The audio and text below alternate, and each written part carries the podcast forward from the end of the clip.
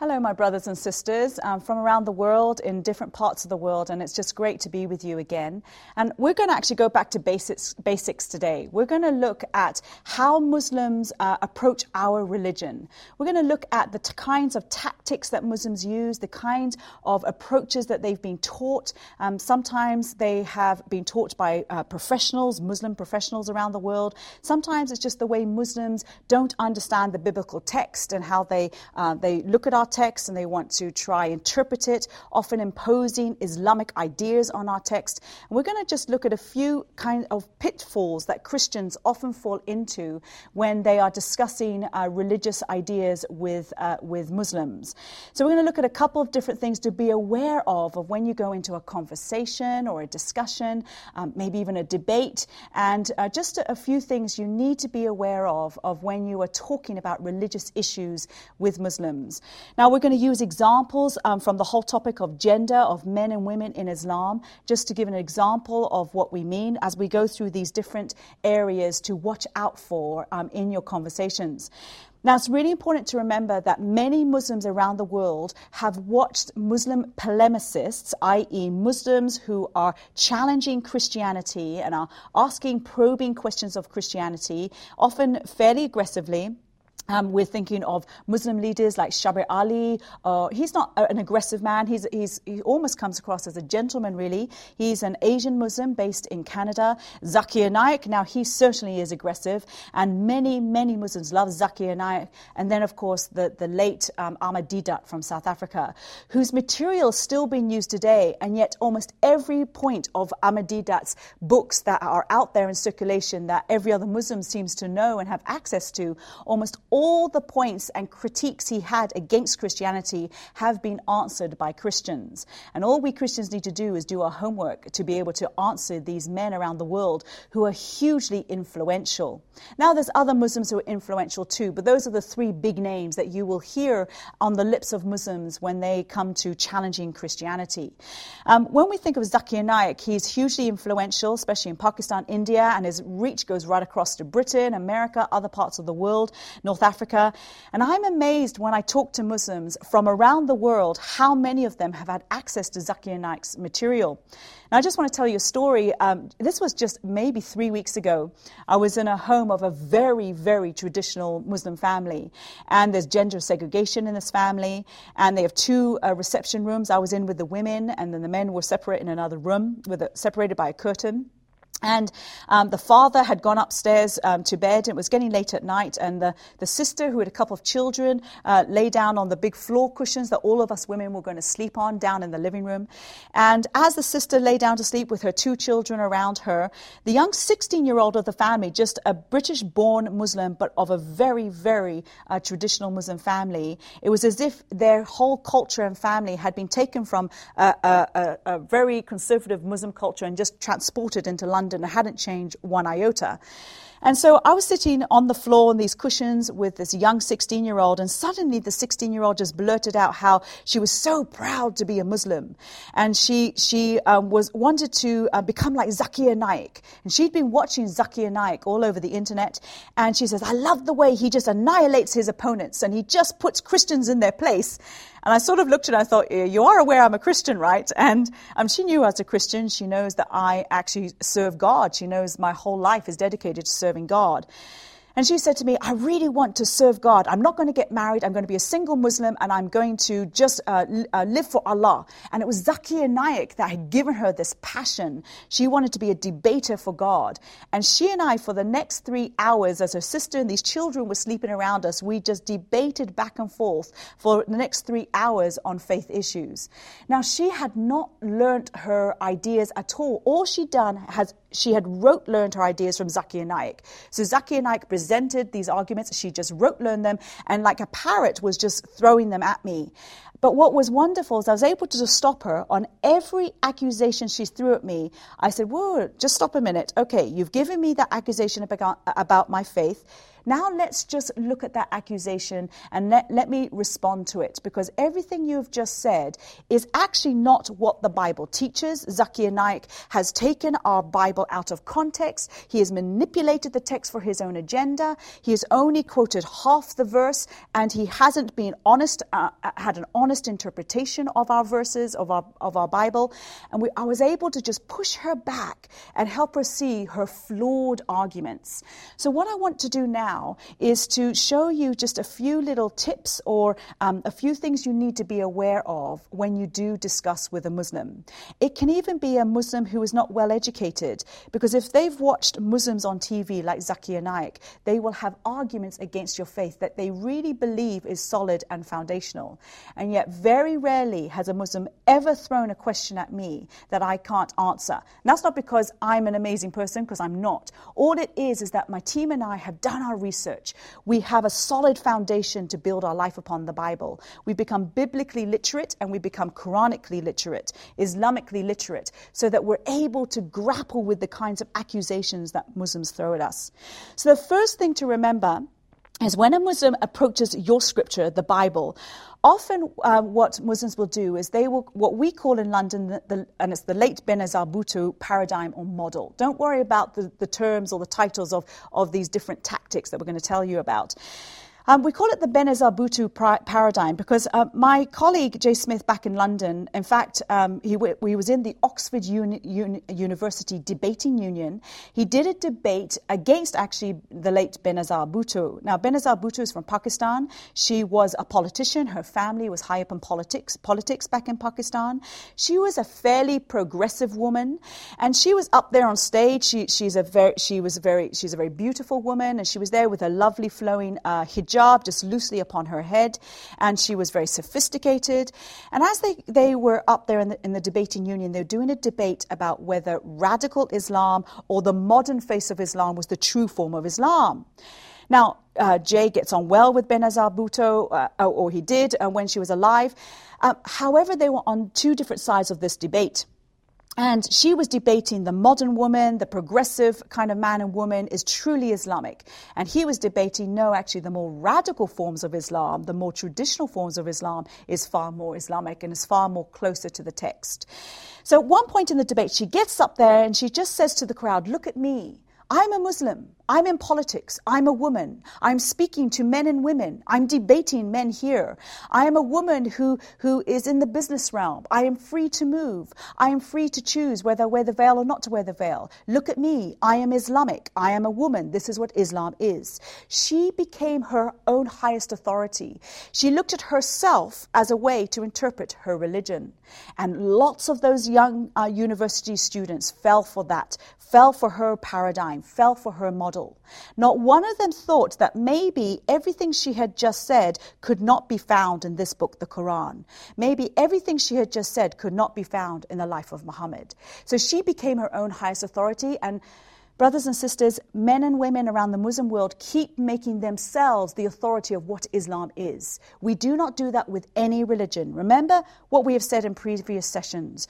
If you are a Christian, you go back to your man and your book, you go back to the Lord Jesus Christ and the Bible. If you're a Muslim, you go back to your man and your book, you go back to Muhammad and your Quran.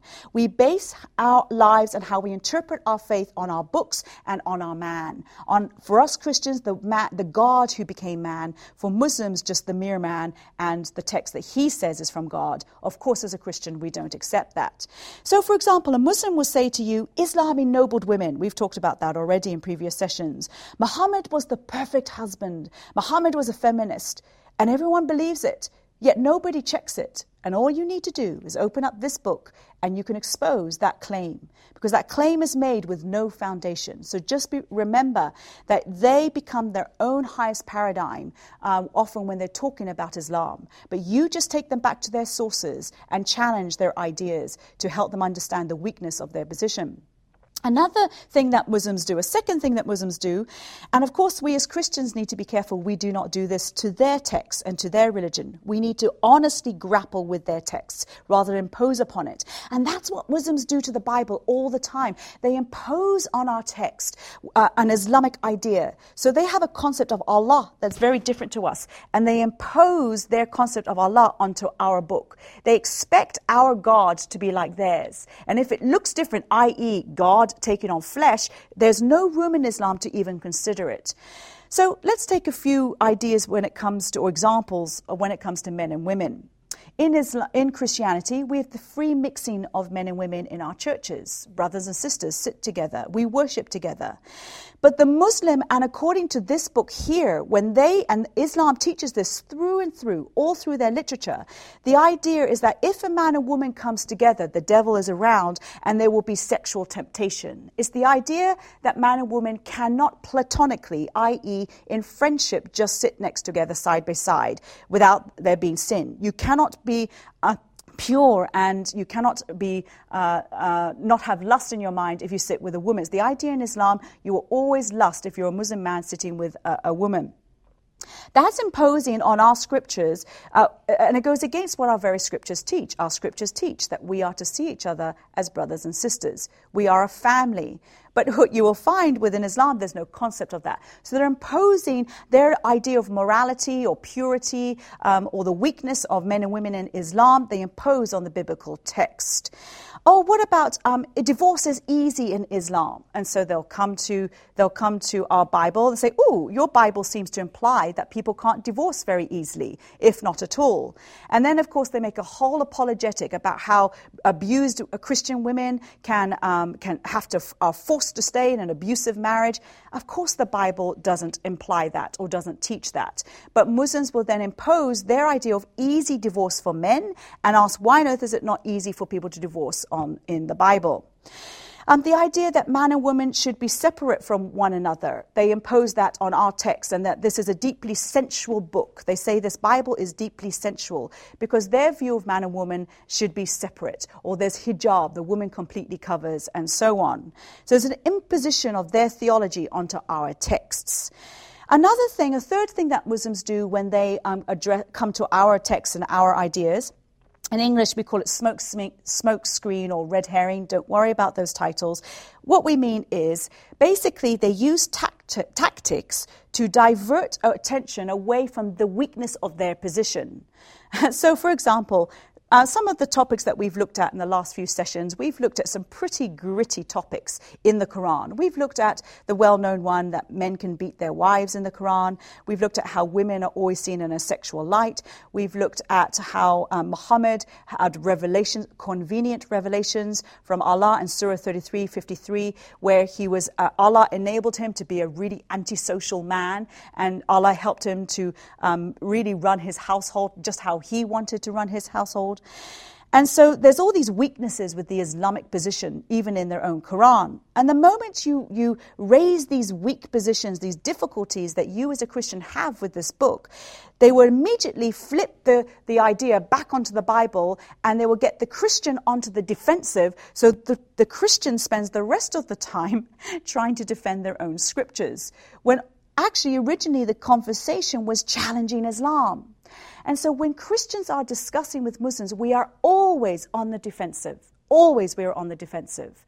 But as Christians, we have to learn to go on the offensive. We have to learn to ask probing questions of our Muslim friends because they have never thought through their ideas.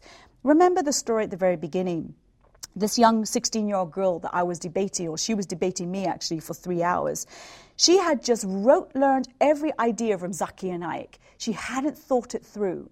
And so all I was doing was just stopping her in her flow, and I was just stopping her, and then I was asking probing questions of her position. Now, when she tried to throw it back on me, I said, No, no, no, my sister, I'm asking you the question. You threw out that challenge, but you haven't thought through that challenge. I want you to think it through. And I had to keep holding her accountable because I was not going to go into the position where I'm always on the defensive. I'm always the one having to defend my position. And I tell you, around the world, and this is especially true in the Western world, but Christians are always being asked questions by Muslims, and because we know very little about Islam, and sometimes we don't know much about our own Bible, unfortunately, we tend to be put on the back foot. We are always defending. We have to learn to take the questions to them because it is Islam that is the weak position. Islam is where the troubles are, not our book, not our theology. So here's an example. Uh, you've just uh, maybe asked a Muslim some difficult questions about women in this book. And a Muslim will just turn around, and I've had this so many times. Well, Betty, your Jesus calls women dogs. All women are dogs according to Christianity. Well, they're referring to a story in the New Testament. It's actually quite a wonderful story where um, the Jesus is with uh, with the Jewish people in a very Jewish home. A lot of men around him. In walks this Canaanite woman. The Canaanite woman is um, wants Jesus' help, and Jesus, whenever as a, an unusual situation happened, he uses it to teach something, and he always uses it to confront a, a wrong uh, idea that those around him have.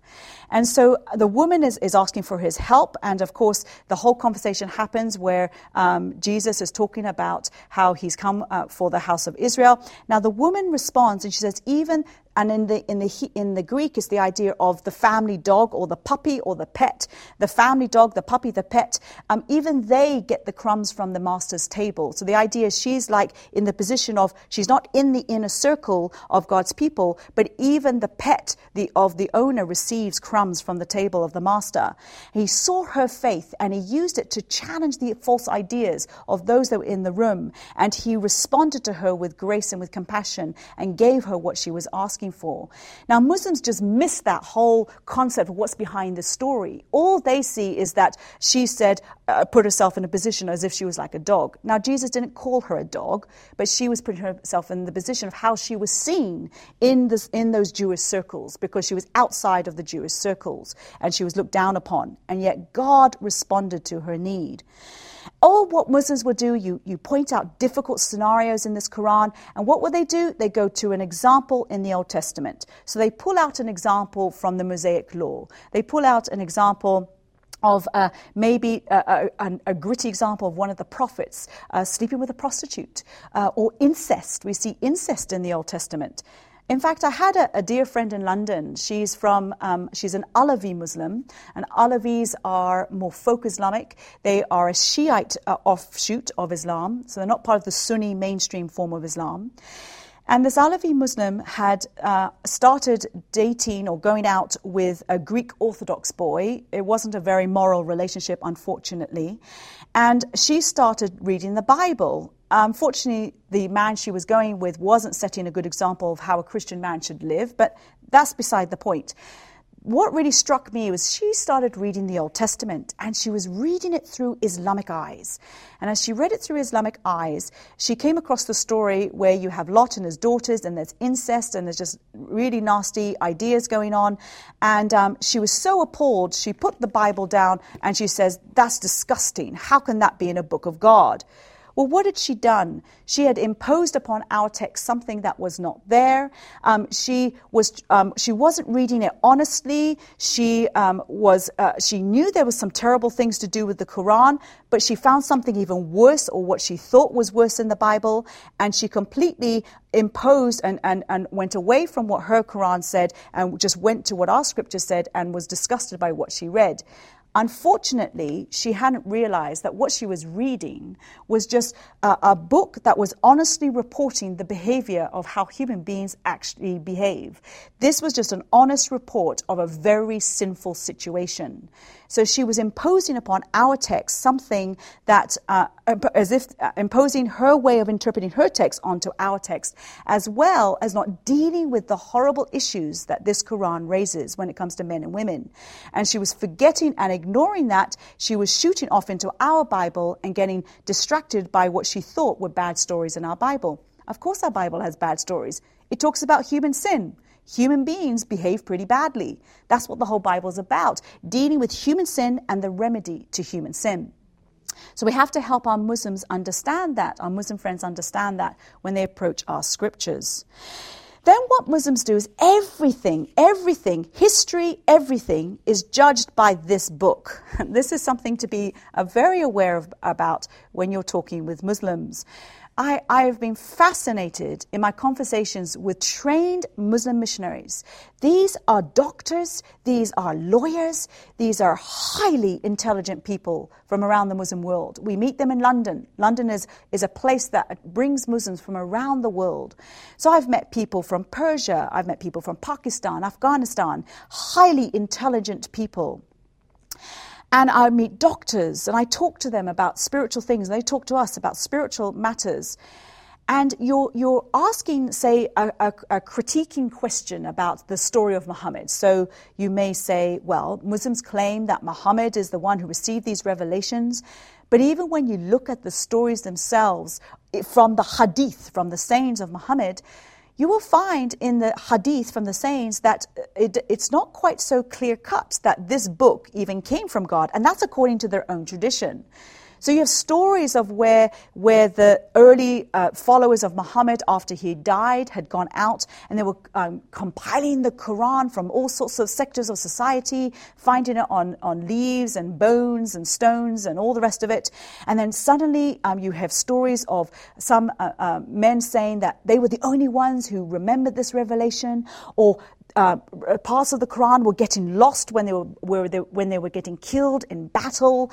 And you have all these weird scenarios of uh, very suspect uh, stories of how the Quran was compiled. It does not look historically reliable. And then you say to them, actually, the latest historical information is telling us that this book actually didn't come from the 7th century. It looks like it really came, or if it did, it came from maybe about 60 years after Muhammad died and then into the, the, the 8th century. And our early manuscripts are mostly dated to the 8th century. And so you start showing all historical evidence. You begin to show how, uh, where it talks about Mecca um, and Muhammad coming from Mecca and going to Medina and all the rest of it. When you look at the Quran itself and the latest historical findings, it seems to show that Muhammad had really nothing to do with Islam. And so what the Muslim does is says, well, we don't go with what the historians say. We don't go with, with, uh, with what's, uh, what is the latest findings. We only go with the Quran. Everything is judged on this book. Everything is what this book is about. So if the Bible, for example, came 600 years earlier or 700 years earlier, and it has um, says wonderful things in the New Testament about women. So as we looked in previous sessions, you'll find stories of women uh, and the, the cleanliness laws that they had to do in the Old Testament. Men and women had to do in the Old Testament. And then you had the Lord Jesus Christ who came. We talked about this before, where uh, and where he died, and the curtain was torn in two, and we enter the holy of holies, and man and woman is pure before God because of what the Lord Jesus Christ has done. Well, what happened with, is with Islam, they took the, they came along and they took human beings back to before Jesus under the law into those cleanliness laws that we now have to do, especially for women. And it brought uh, gender segregation. Women had to cover.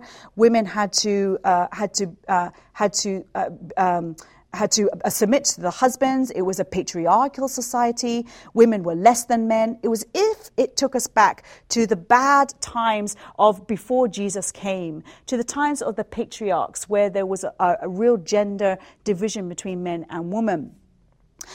And so, what the Muslim does, they don't see that there's a problem here, that Islam took us back before Jesus, and they have reversed everything to be into a context, into a tradition, and into a culture that's not even relevant for today. Or they see, oh, well, no, the Quran takes precedence. The Quran is the historical book we go to. We don't look at all the evidence pointing out that this book really has no historical authority. We don't look at any of the evidence that shows that this book takes you back to the time before Jesus. We don't look at any of that, and especially what it says about women. It's as if women are back into the Mosaic times. We don't look at any of that. We only go with what this book says. And so this becomes the, the historical uh, model for today. This becomes what everything starts with. You don't go to anything that was earlier. And so this book has replaced the previous books, it's replaced everything, and we start with this. Everything is judged with this even when you prove that this book, this Quran, actually says anything, everything that is opposite of what history is telling us. So this book will talk about a man called Isa and then his mother Mary. And all of the evidence points to the fact that the titles used of Isa and his mother Mary, the one named woman in the Quran, everything points to the fact that that started, those titles started when the Catholic Church, or at least the beginnings of the Catholic Church, began to rise. That's from about the fourth century. It's fourth century themes on man and woman and theology and Jesus and all the rest of it that's in this book. The Muslim ignores that. That for them that's not an issue. You don't trust history, you only trust this book. We have to almost pound the Muslim mind. I don't mean you actually literally pound a Muslim. I mean, we have to uh, get through to the Muslim mind this block that they have when it comes to understanding history, when it comes to understanding truth, that this book got so much wrong historically, as well as when it comes to man and woman, the kind of oppression of women that's in this book, that this book, the Bible, has addressed and reversed, this has taken, um, taken us back to that time of oppression. Now, when I say the time of oppression, I'm not saying that the Old Testament um, has oppression for women. No, it does not. What I'm saying is the culture in which the patriarchs, in which the kings, in which Abraham and, and all of those early prophets and so on lived in had a very male dominant culture that they lived in. And their behavior was came from the male dominant culture, not from the biblical culture, but from the male dominant culture of their time. It's that man made culture that the Bible is speaking into that this book, the Quran, has taken us back to. And so for them, this becomes the highest authority. This book becomes the, the history of the world, even though all of the evidence shows that it got so much wrong. And one of the worst areas, and we'll uh, wrap up on this thought, and we have addressed it a lot in these sessions. And the reason why we've addressed it is because it is such an important comparison when you're talking with Muslims. Remember the story I gave at the beginning with that 16 year old lass, and we were sitting on the floor debating for three hours. I was in a home of gender segregation. I was in a home that was literally applying this book or applying the concepts that this book begins to introduce. And I was debating with this little lassie on the floor of that very traditional Muslim home. She in all her hijab, me with my just normal, modest but normal Western dress, because I'm a Westerner. And I was introducing to her to the whole concept of the family of God. The family of God that's represented by the, the Trinitarian God, Father, Son, Holy Spirit, that eternal, loving family. How we as human beings are supposed to represent that. I was showing her that this book had lost the most beautiful thing that this book talks about. This book that she thought was historical, um, actually, which we can prove is not, but that's another issue. This book she thought was historical had taken away everything that God had done through this book, what this book teaches us. That we, as a family of men and women, brothers and sisters, married, single, daughters, wives, and and maybe um, uh, you maybe you're, you're, widows or maybe you're, you're orphans. Whatever your position in life, we are the part of the eternal family of God in a loving, incredible relationship, freely mixing with each other because we're brothers and sisters. And that's what we need to help our Muslim friends understand.